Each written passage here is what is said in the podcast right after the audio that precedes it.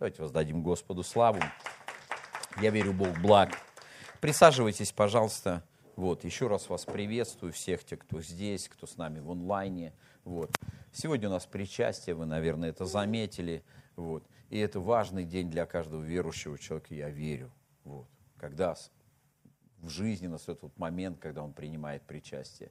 Никогда не было для меня это делом таким обыденным, повседневным. Всегда это был какой-то особенный день, который, в который Бог производит свою работу. Это важно. Важно это, это не терять. Вообще, вот, знаете, я верю, что важно не потерять вот той вот, может быть, знаете, первой встречи, когда была с Богом, да, и вот, вот этот вот трепет, вот это ощущение близости Его. Мы как-то а, сидели со Светой, вспоминали, как это было в мою молодость, да, вот в бытность, как только я пришел в церковь. Мне казалось, что на каждом служении Бог, Он прям вот, ну, мне казалось, я закрывал глаза, и если я сейчас открою, да, я просто увижу, как Он со мной рядом стоит. Такое вот ощущение близости непосредственной. И я верю, что это важно восстановить нам как церкви, восстановить нам как верующим людям, чтобы мы ощущали это. Мы для этого сюда приходим.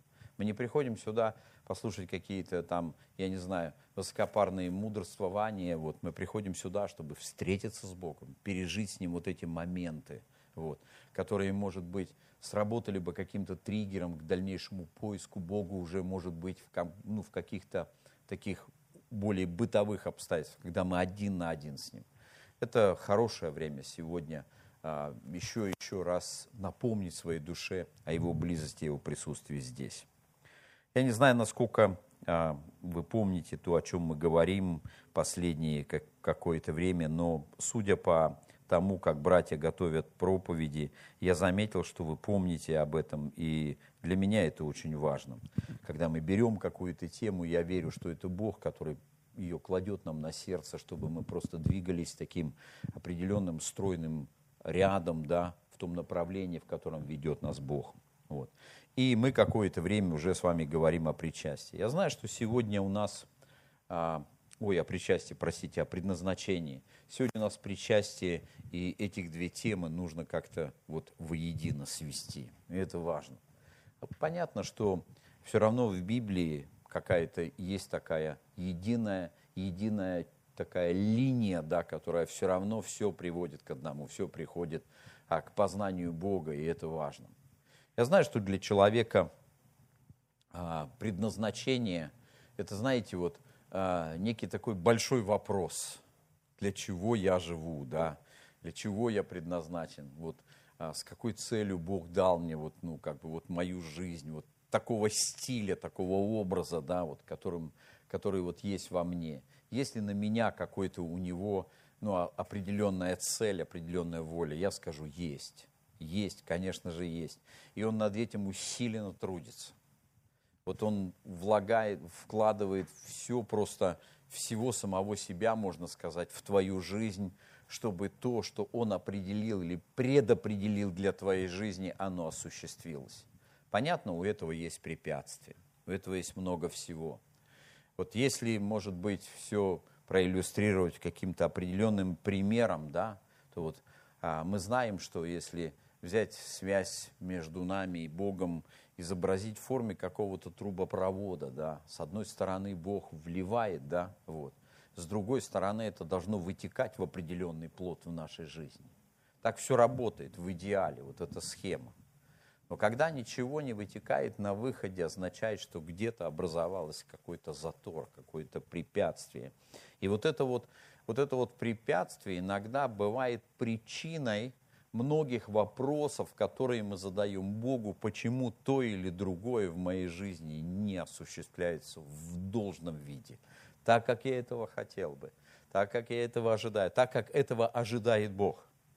Знаете, Бог, когда смотрит на нас, у него есть ожидания, как у отца. Как у отца. Вот мы смотрим на наших детей, да, вот может быть еще маленькие, вот сегодня наши Пименову принесли Юрочку, да, он маленький еще, маленький мальчик, да, вот, ну, как бы только начал свою жизнь, но они уже видят его, они уже видят в нем кого-то впереди, может быть, что-то мечтают, говорят и так далее, как родители. Родители смотрят на детей с перспективой. Они понимают, что он не будет до 30 лет ходить в памперсах, понимаешь, вот и все, и ну, просить деньги у родителей. Вот. Они знают, что он когда-то кем-то станет. Они будут радоваться его успехам, они будут вместе с ним огорчаться его неудачам, они будут вместе с ним проходить этот путь, их, его становление. Вот. Мы все это прекрасно понимаем. Наш Отец Небесный, Он такой же родитель, а мы Его дети. И Он вместе с нами идет этот путь, поймите. И Он заинтересован, что-то видит в каждом из нас. Может быть, понятно, что если сегодня там вернемся к примеру с Юрочкой, да, он, может быть, не видит еще ничего в своей жизни. Что он видит? Да, у него есть только повседневные потребности, голод, сон, там, другие, он их восполняет, и в этом его смысл жизни и заключается. Вот. Но а родители, обладая уже определенным мышлением или образом мышления, видят гораздо больше. Вот.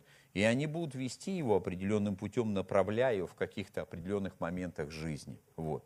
Понятно, что иногда направления будут связаны с какими-то усилиями, да, которые будут вызывать дискомфорт для него, ему будет казаться, что его лишают свободы, лишают каких-то прав, на которые он имеет права и так далее. Вот. Но тем не менее, так складываются взаимоотношения родителей и детей. Наш небесный родитель точно так же – он любит нас, и Он видит и верит в то величие, которое сегодня сокрыто в каждом из нас. И Он хочет его высвободить в предназначении, которое сегодня Он предназначил для каждого из нас.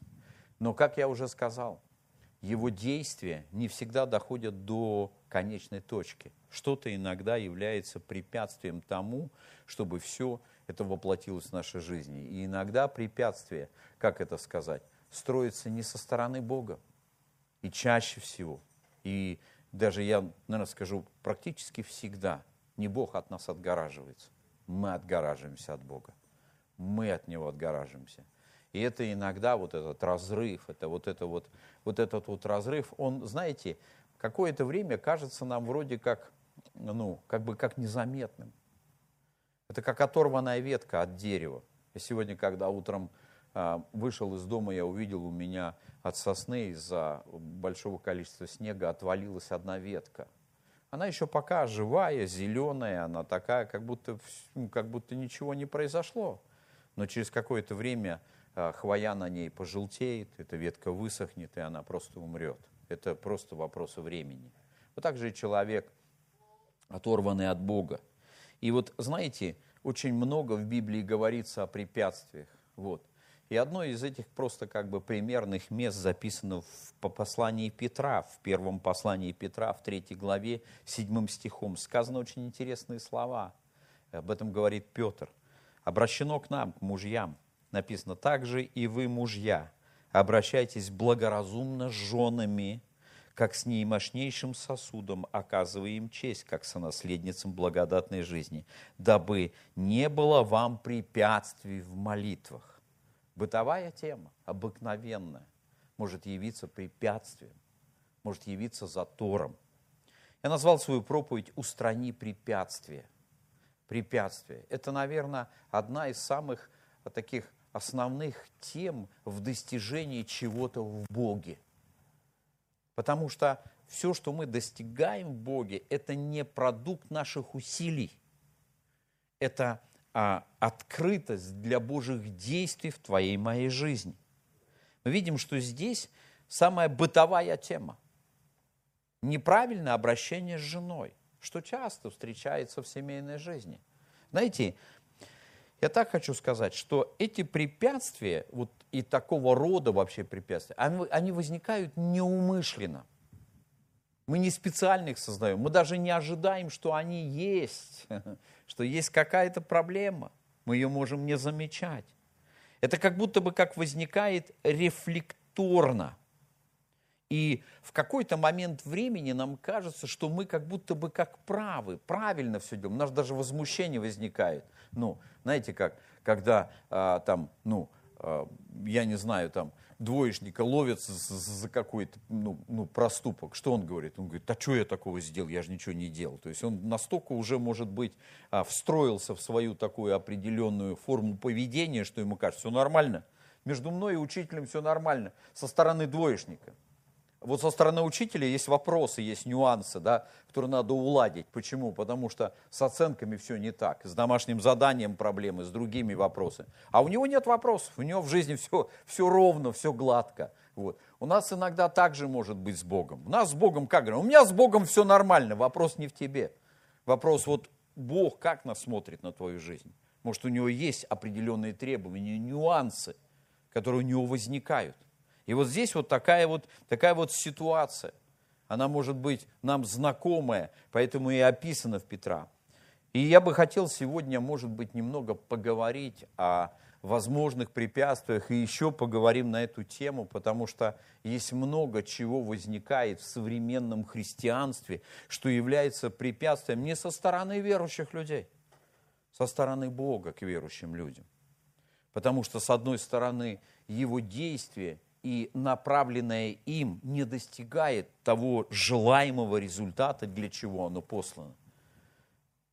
Поэтому сегодня хочется поговорить на эту тему, и я верю, что всякий раз, когда мы собираемся на причастие, мы все акцентируем внимание на том, чтобы дать возможность Богу действовать в нашей жизни. И вы знаете, а, какие препятствия, какие препятствия могут возникать у нас, а, когда мы в нашей христианской жизни, скажем так, движемся с Богом, или Бог нас ведет, или направляет и так далее. Вот. Конечно, сегодня человек, он очень сильно изменился. Изменился в своей форме поведения, форме отношения. И это не может не отражаться на его отношениях к тому, что сегодня Бог, а, будем так говорить, проговорил в Библии, как это должно выглядеть.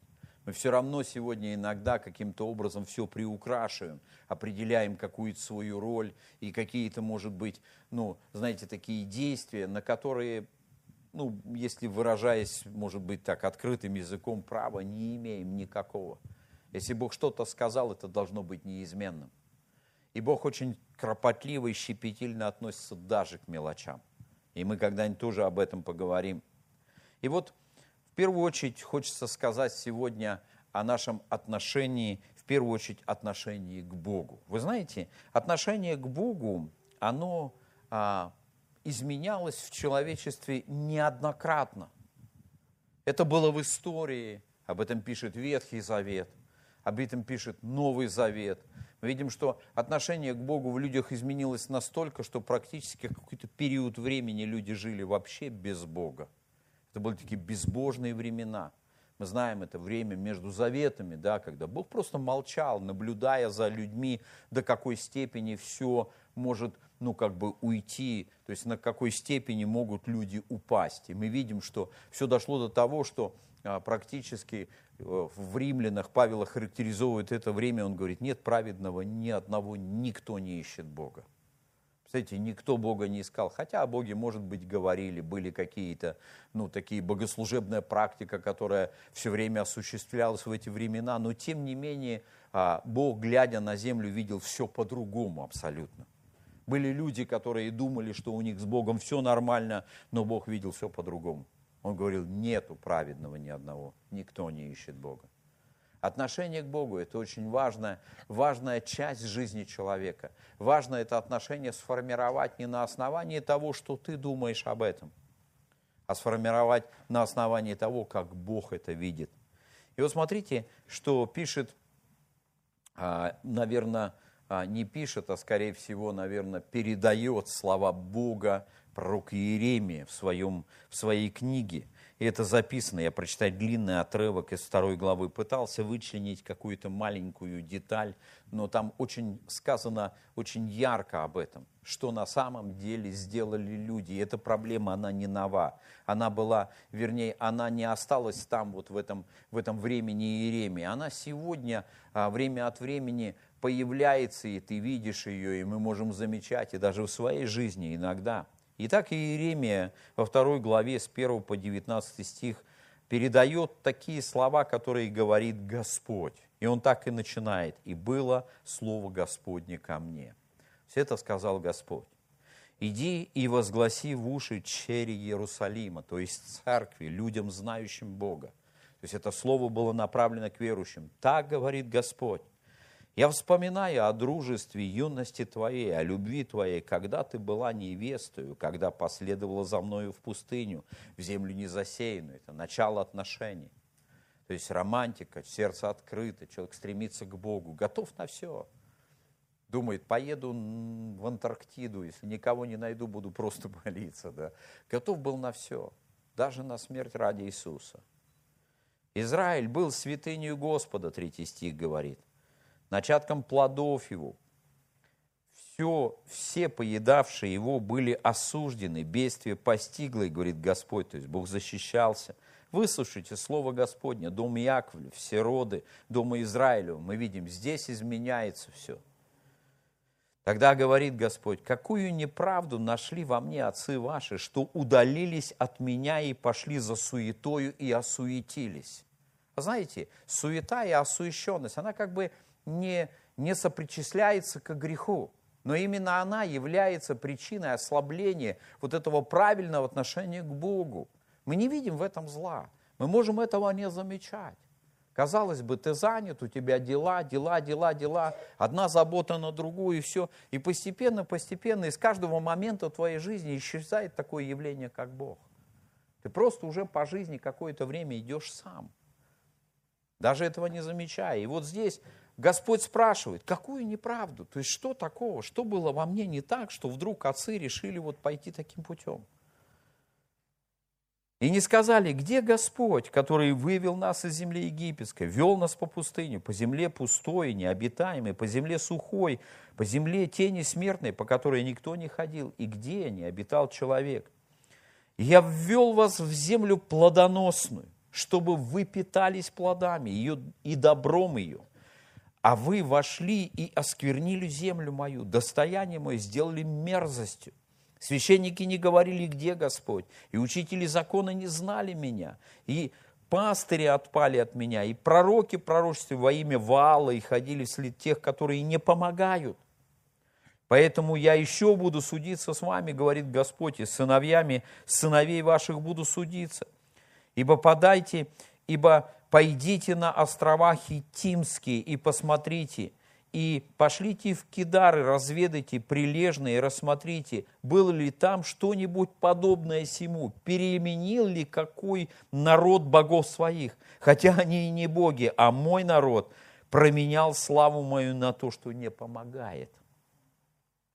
Подивитесь всему небеса и содрогнитесь и ужаснитесь, говорит Господь, ибо два зла сделал народ мой, меня – Источник воды живой оставили, а высекли себе водоемы разбитые, которые не могут держать воды. Разве Израиль раб? Вот вопрос, разве это наше предназначение? Разве это твое место? Разве Израиль раб или домочадец? Почему сделался добычей? Зарыкали на него молодые львы, подали голос свой и сделали землю его пустыню, города его сожжены без жителей. И сыновья Мемфиса и Тафны объели темя твое. Не причинил ли ты себе это тем, что оставил Господа Бога твоего в то время, когда Он путеводил тебя? И ныне для чего тебе путь в Египет, чтобы пить воду из Нила? И для чего тебе путь в Ассирию, чтобы пить воду из реки ее. Накажет тебя нечестие твое, и отступничество твое обличит тебя. И так познай и размысли, как худо и горько то, что ты оставил Господа Бога твоего, и страха моего нет тебе, говорит Господь Саваоф. Понятно? Это было слово к Израилю. Израиль совершил такое действие, очень неприглядное. Хотя, может быть, в тот момент, когда эти люди, они вот ну, они вот как бы так говорили, да, или когда так Господь ним говорил, им казалось, все нормально. Но было не все нормально. Бог видел их сердце. Видел, как они, вы знаете, причиной всего, начатком причины всего являлась простая суета. Суета это, знаете как, это озабоченность делами, в которых нет Господа делами, которые люди на себя натягивают множеством, таким количеством. Вы знаете, сегодня занятость и загнанность людей, она очевидна, ее просто видно. Людям некогда, некогда, некогда. А потом бац, и жизнь закончилась. Потом бац, и все твои дела, они никому не нужны. Все, что ты пытался достичь, все, что ты пытался сделать, все, что ты пытался, вдруг какой-то момент становится бренным, ненужным, абсолютно неважным. Все сводится к одной точке, что важен для тебя теперь тот, кому ты пытаешься, у кого ты пытаешься просто просить прощения, с которым встреча будет, и перед которым ты глав, дашь главный отчет в своей жизни. Вот такой момент. И мы видим, как вот отношения, Бог это видит. Он задает вопрос. Смотрите, с одной стороны, люди, они делают движение, то есть они высекают себе водоем. То есть им все равно вода нужна. Им нужно, они ищут подпитку. Но когда они ищут не в Боге, у Бога на этот счет есть определенная ревность. В первую очередь, препятствия возникают тогда, когда наше, наше такое движение в Боге останавливается из-за того, что мы просто выходим из-под Его водительства. Он говорит, я вел тебя, я направлял. Что неправильного нашли? Задает Бог Израилю такой вопрос. Что такого было во мне неправильного, чтобы вдруг решили пойти таким путем? В какие-то места непонятные. И написано в 19 стихе, эти люди, они оказались в том состоянии, что их наказало их же нечестие. Все, в чем они, в чем они ну, как бы оказались в какой-то момент, явилось причиной того, что в какой-то момент времени они побежали за этой суетой. Следующий очень важный момент, что сегодня является определенным препятствием, это отношение к Слову Божьему. Вот правда, Слово Божье. Очень интересную притчу рассказывает Иисус в, в, практически, наверное, в трех Евангелиях, да? Он говорит притчу о сеятеле. Он говорит притчу о слове, о том, насколько это важно. И знаете, а, самое интересное в этой притче то, что семя, которое сеет сеятель, оно абсолютно одинаковое.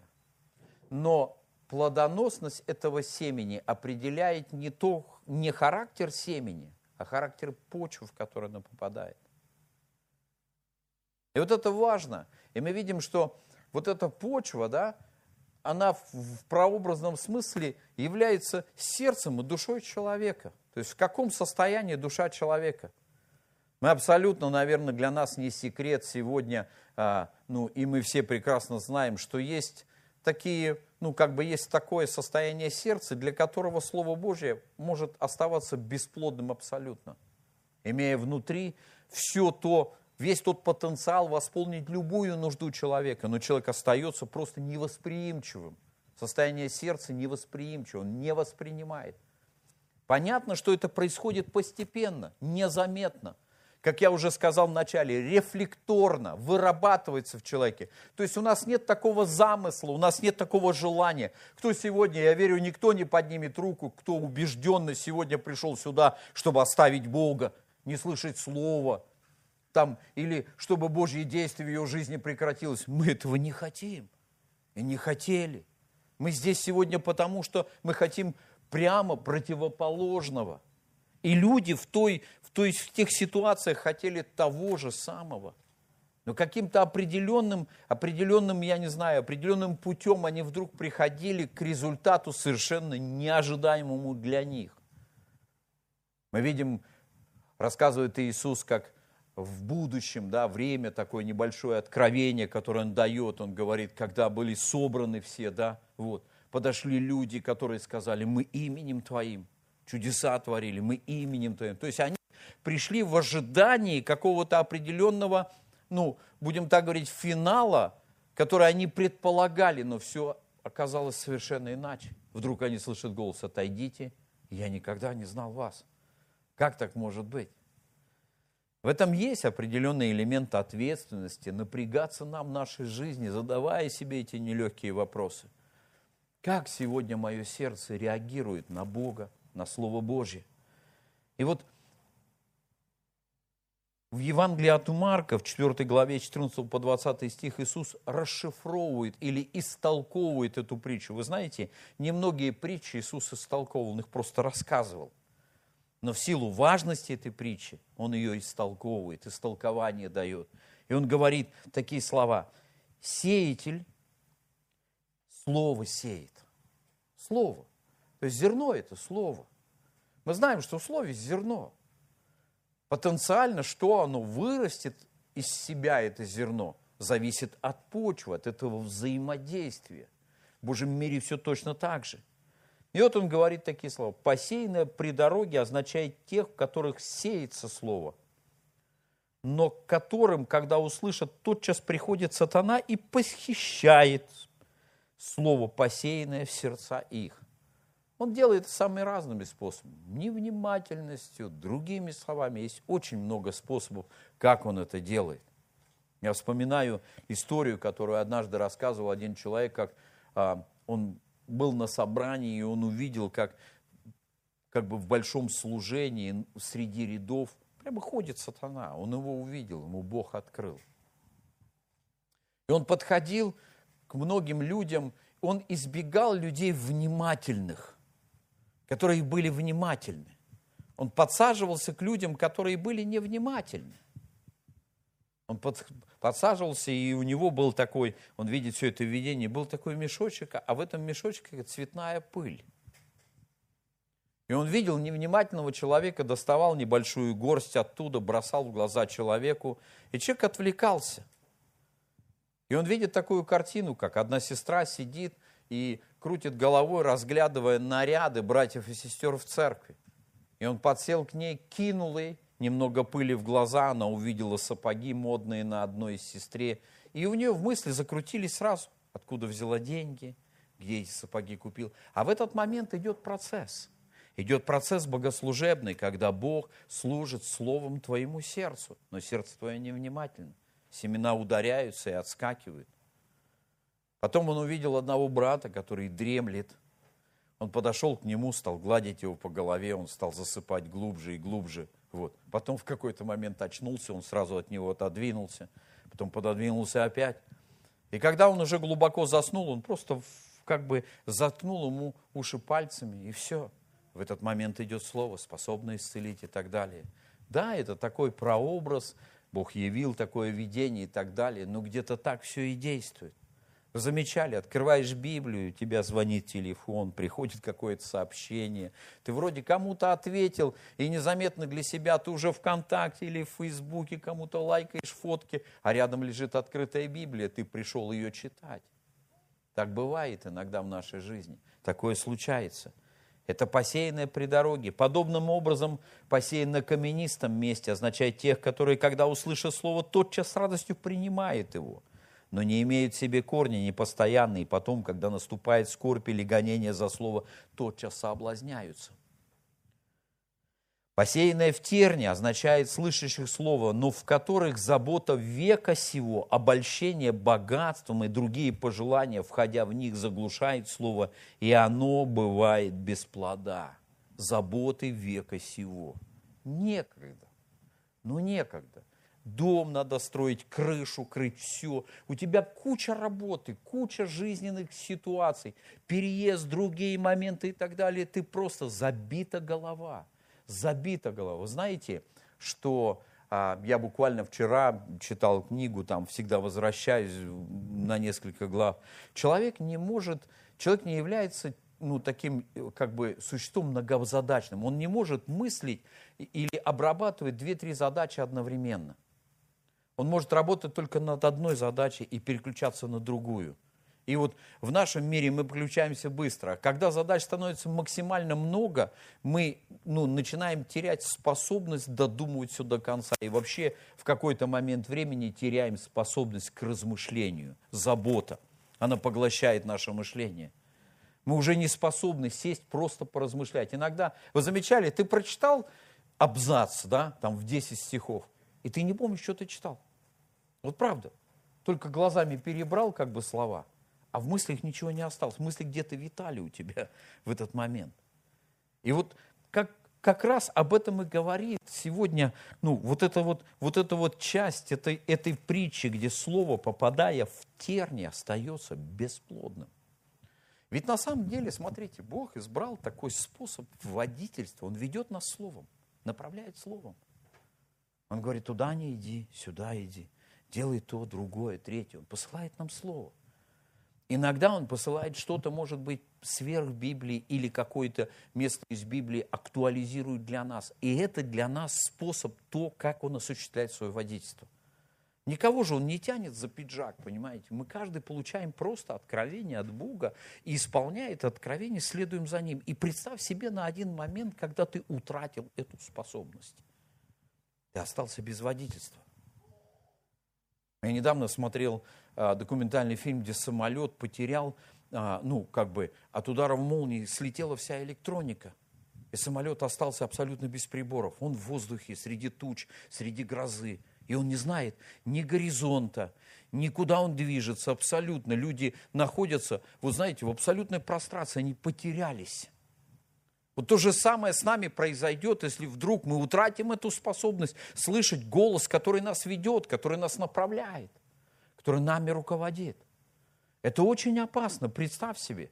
Это как, я не знаю, переходить ну, дорогу с закрытыми глазами, да, вот в надежде на то, что все будет нормально, не переживай. Вот.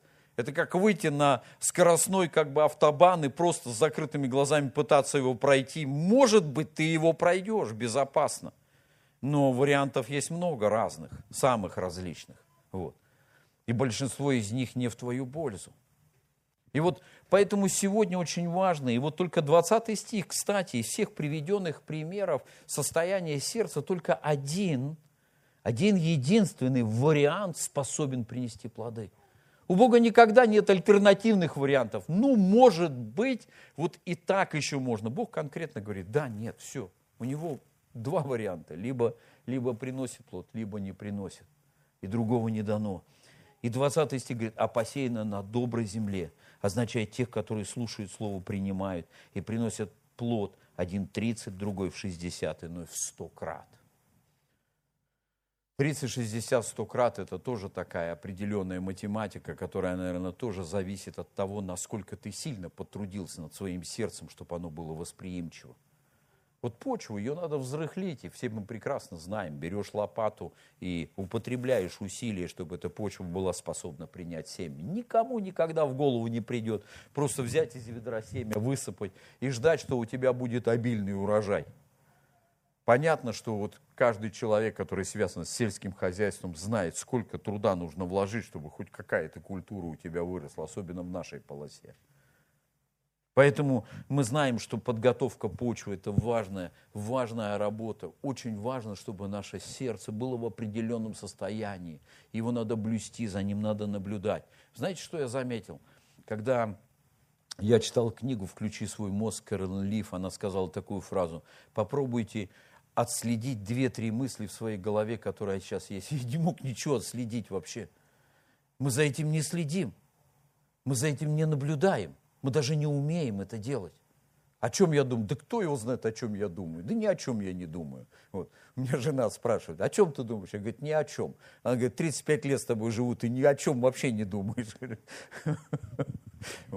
И так оно иногда есть. Но мысли есть в голове. И не всегда они являются для нас полезными. Некоторые нужно блокировать, отказываться от них. Просто запрещать себе так думать о себе, о других, о каких-то других вещах и так далее. Иначе это будет для нас разрушительным процессом. И вот эту способность размышлять нужно не терять. Еще одну вещь – это отношение ко времени. Время. Вы знаете, время все равно мы распределяем по приоритетам. Важное ставим на первое место – главное, точнее, да, вот. Мне нравится, не все люблю у Ледяева, но нравится, как он сказал однажды. Главное, чтобы главное оставалось главным. Вот. Ну, в принципе, правильно сказано. Вроде бы как бы такой, такой как, ну, тавтология, но она как бы отображает суть происходящего. Главное, чтобы главное всегда оставалось главным. Это важно. Апостол Павел пишет такие слова в послании к Ефесину, в 5 главе 14 по 17 стих, он говорит, так сказано. Это сказано церкви. Друзья мои, это очень важно понять. Это не сказано неверующим людям. Это сказано церкви. Церкви. Церкви святым и верным во Христе Иисусе. Святым и верным. То есть это уже не простые люди, это люди, которые своей верой явили определенный плод, они уже что-то достигли, что-то сделали. И им сказано, посему сказано, встань спящий и воскресни из мертвых, и осветит тебя Христос. Итак, смотрите, поступайте осторожно. Не как неразумные, но как мудрые, дорожа временем, потому что дни лукавы. Итак, не будьте нерассудительны, но познавайте, что есть воля Божья, что есть твое предназначение, что есть на самом деле вот замысел Божий на твою жизнь. Вы знаете, замысел Божий – это не то, что ты себе о своей жизни придумал. Это некий такой это некое такое явление, такой плод, который Бог являет в твоей жизни благодаря тому, что вот этот вот канал, который Он построил для того, чтобы к тебе приходило все, что Он к тебе посылает в полноте, оно произвело плод в виде этого предназначения, преобразовало твою жизнь. Кто верит в то, что сегодня Бог трудится над тем, чтобы преобразовывать нашу жизнь и делает это каждый день, каждый час, каждую секунду – в каждом моменте времени что-то осуществляет в твоей жизни, идет интенсивный труд, ты даже не представляешь, какой.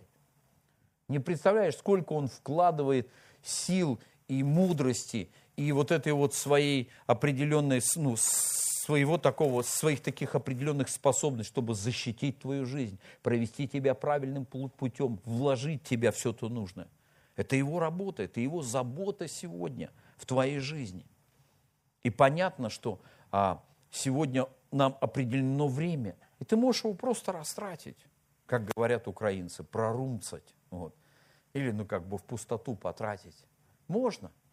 Нам кажется, что иногда что-то очень важное мы делаем, знаете, вот, ну вот, просто вот очень, очень важное, особенно когда ты за детьми наблюдаешь, вот то, что он делает в данный момент, ему кажется самым важным. Вот. На самом деле, вот знаете, когда он ты ему говоришь там, давай, садись за уроки, да, уроки для него это такая факультативная вещь, она ему не нужна в данный момент. Для него важно сейчас писать сообщение кому-то или еще что-то делать там, или ну, там в, в, в ТикТоке где-то отвисать, или еще где. Это важное. И вдруг его от важного отрывает и заставляет заниматься неважным. Вот. Но мы понимаем, что все это время, занимаясь неважными делами и неправильно распределяя приоритет, он просто тратит свою жизнь. Дорожа временем, апостол Павел другими словами говорит, научитесь приоритетно расходовать ваше время, чтобы на главное всегда время не оставалось или всегда оно было. И знаете, а, всегда когда говорится о главном, нам приходится чем-то жертвовать для этого, для того, чтобы, или другими словами, как говорится, дорожа, нам приходится что-то продавать, чего-то себя лишать, для того, чтобы время на то, что важно в нашей жизни, оставалось. И последнее, о чем хочется сказать сегодня в рамках причастия. Мы понимаем, что одно из, одна из целей причастия сегодня – это а, очистить нас, освободить от каких-то определенных действий, негативных в нашей жизни, которые запустились в силу разных причин. Может быть, это возникло случайно, рефлекторно. Ты этого не хотел, но так произошло в твоей жизни. Бог это видит. Он хочет тебе помочь. Я нуждаюсь в помощи Божьей. Я всегда спрашиваю Бога в своей жизни, туда ли я иду, так ли я поступаю, то ли, то ли я делаю. Много молюсь об этом, потому что это важно – Человеку, человеку сегодня свойственно заблуждаться. Это не потому, что он плохой или хороший, потому что он просто человек. Человек. Мне нравится, как сказал Шевченко, он сказал, что без Бога мы все потеряны. Все потеряны. Только в Боге человек себя находит. Вдруг узнает, кто он на самом деле. Вы, наверное, это тоже переживали. Вот. Когда ты как ребенок, может быть, уже в 40 или 50 лет, задаешь себе вопрос, для чего я живу? Какой смысл моей жизни? И вдруг какой-то определенный момент тебе все это открывается. Ты понимаешь, какое-то просветление пришло. Пришел Божий свет, который открыл тебе свет, который ты вдруг начал видеть правильно. Убралось что-то, что затмевало твои глаза, что мешало тебе видеть правильно. У греха есть такое свойство. Самое опасное в грехе не то, что мы совершаем, а то, что он потом делает с нашей жизнью его последствия. Последствия. Вот эти последствия, они очень, очень опасны для человека. С одной стороны, они вроде бы для человека незаметны. Вот. Знаете как, иногда бывает так, что сам грех является как будто бы как наслаждением, как будто бы как правильным путем, единственно правильным. Как царь Ахав, который забрал виноградник Навуфея, зайдя в него, наслаждался им какой-то момент времени, до тех пор, пока не пришел туда пророк и не открыл, как все выглядит в глазах Бога. И ему уже этот виноградник был не мил. Ему уже все было не мило, потому что он вдруг увидел на какой-то момент. Может быть, Давиду понравилось, как он все обстряпал с Версавии, как Урии Хитиянина устранил, как все вроде бы шито-крыто, все, и никто ни о чем не догадался, до тех пор, пока не пришел пророк Нафан, пока не пришла истина. Все это время его мышление находилось в каком-то плену. Он мыслил какими-то неправильными категориями. Он был словно связан.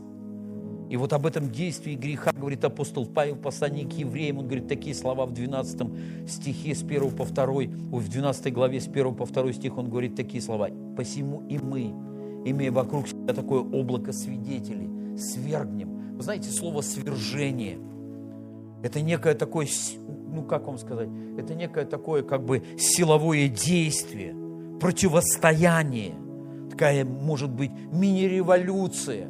Ты что-то свергаешь, что правило тобой, ты этому запрещаешь в своей жизни. То есть требуется усилие. Свергнем себя всякое бремя и запинающий нас грех – и с терпением будем проходить предлежащее нам поприще, взирая на начальника и совершителя веры Иисуса, который вместо предлежащей ему радости претерпел крест, пренебрегший посрамление, восил одесную престолу Божия. Свергнем. Вот это важный процесс. Процесс, на который ты не способен без Бога, не способен без Его участия. Тебе может казаться все правильно, как Ахаву, как Ахаву в винограднике, как может быть Давиду в ситуации, в которой он находился. Он видел, вроде все так можно, он даже брался судить, но вдруг пришел Господь и осветил скрытое во мраке, и все оказалось не так хорошо.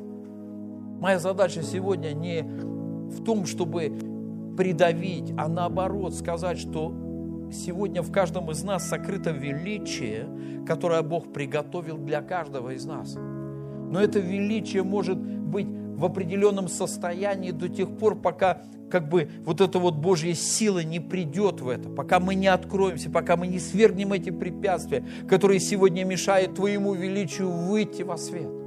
Бог сегодня приготовил, предопределил каждого из нас для определенных дел нашей жизни.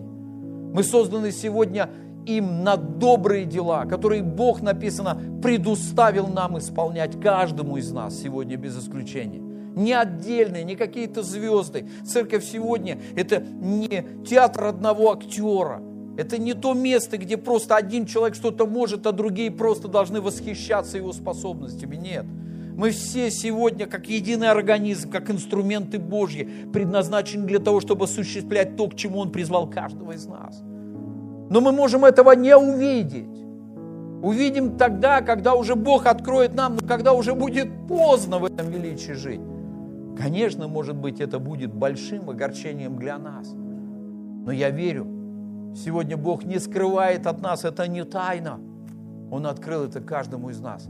Когда наши сердца открыты, восприимчивы для Его работы, когда мы даем возможность вот этому вылитому на нашу жизнь, в полноте прийти в нашу жизнь, нельзя себя этого лишать. Мы имеем на это право. Нельзя этому, нельзя этому вот как бы, ну, этим препятствием навредить нам, которые мы построили, которые мы построили. Нельзя начинать высекать другие водоемы, которые все равно воды не удержат. Потому что Бог – это источник. Что такое источник? Источник – это то, когда ты всегда будешь с тем, что в этом источнике есть. Если это источник силы, у тебя всегда будет сила. Это источник благости всегда будет, эта благость.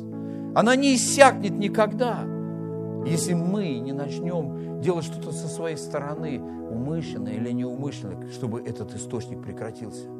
Дорогие, драгоценные братья, сестры, Церковь Божия, те, которые здесь, которые в онлайне, которые будут смотреть в записи, думайте над этим, размышляйте, вникайте в сущность того, что я верю, Бог говорит каждому из нас – Потому что для меня это тоже определенное слово, и когда я сижу, готовлю, я не знаю, как это прозвучит в церкви. И когда это звучит для меня в церкви, это тоже мое откровение, которое меня тоже касается. Мы все вместе, как церковь, нуждаемся сегодня в том, чтобы правильно относиться к Богу, к Слову Божьему, правильно относиться ко времени и правильно относиться к греху. Пускай Господь благословит нас. Давайте помолимся.